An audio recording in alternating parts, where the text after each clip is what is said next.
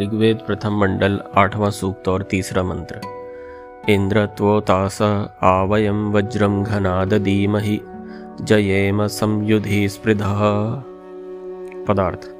हे इंद्र, अनंत बलवान ईश्वर तो तासह आपके सकाश से रक्षा आदि और बल को प्राप्त हुए वयम हम लोग धार्मिक और शूरवीर होकर अपने विजय के लिए वज्रम शत्रुओं के बल का नाश करने का हेतु आग्नेय अस्त्र आदि, अस्त्र और घना श्रेष्ठ शस्त्रों का समूह, जिनको की भाषा में तोप, बंदूक, तलवार और धनुष बाण आदि करके सिद्ध प्रसिद्ध कहते हैं, जो युद्ध की सिद्धि में हेतु हैं, उनको आददीम ही धारण करते हैं। जिस प्रकार हम लोग आपके बल का आश्रय और सेना की पूर्ण सामग्री करके स्पृध ईर्ष्या करने वाले शत्रुओं को युद्धि संग्राम में जयेम जीतें। भावार्थ। मनुष्यों को उचित है कि धर्म और ईश्वर के आश्रय से शरीर की पुष्टि और विद्या करके आत्मा का बल तथा युद्ध की पूर्ण सामग्री, परस्पर अविरोध और उत्साह आदि श्रेष्ठ गुणों का ग्रहण करके दुष्ट शत्रुओं के पराजय करने से अपने और सब प्राणियों के लिए सुख सदा बढ़ाते रहें।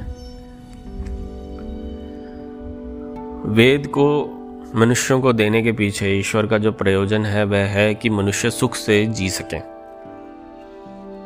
इसीलिए ईश्वर ने वेद में हर वो सामग्री और ज्ञान मनुष्य को देने दिया है, जिससे कि मनुष्य अपने जीवन को सुखी बना सके, शांतिपूर्वक जी सके और निष्कंटक इस पृथ्वी पर राज्य कर सके। और इस मार्ग में, इस यात्रा में जो सबसे बड़ी बाधा आती है, वो दुष्ट लोगों की वजह से आती है। जो दुष्ट लोग होते हैं, वे अपनी ईर्ष्या और स्वार्थ के लिए सज्जनों का नुकसान करने को सदैव तत्पर रहते हैं।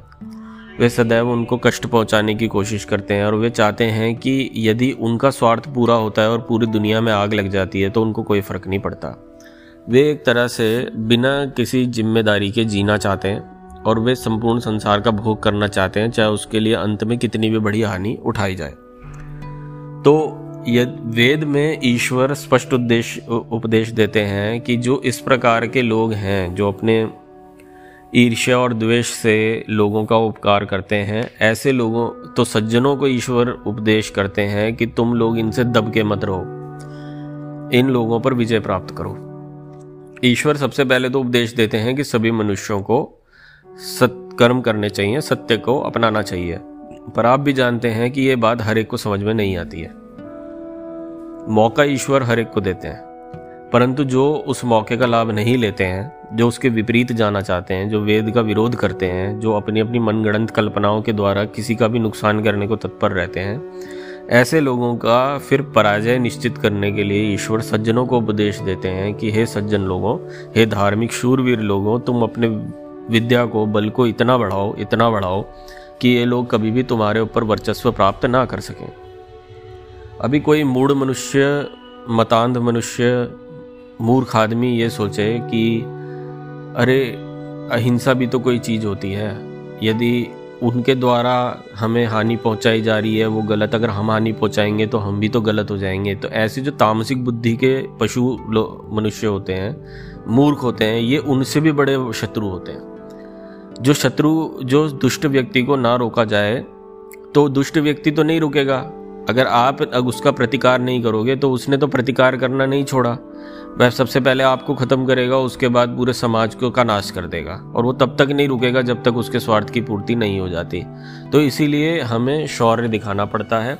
ईश्वर उपदेश करते हैं कि ऐसे लोगों को रोकने के लिए मनुष्य को बल का प्रयोग करना चाहिए, क्योंकि यदि धार्मिक शूरवीर मनुष्य बल का प्रयोग नहीं करेंगे यदि ऐसे लोगों को नहीं रोका गया तो ऐसे लोग कई लोगों को दुख पहुंचाएँगे, प्राणियों को कष्ट पहुंचाएँगे और समाज की व्यवस्था को खराब करेंगे। और जो ये मेरी बनाई हुई इतनी सुंदर सृष्टि है, इस संपूर्ण सृष्टि का विनाश करना शुरू कर देंगे। तो ऐसे लोगों पर अंकुश लगना चाहिए और उन लोगों को पहले तो समझाना चाहिए, नहीं समझे तो उन पर बल प्रयोग करना चाहिए। ओ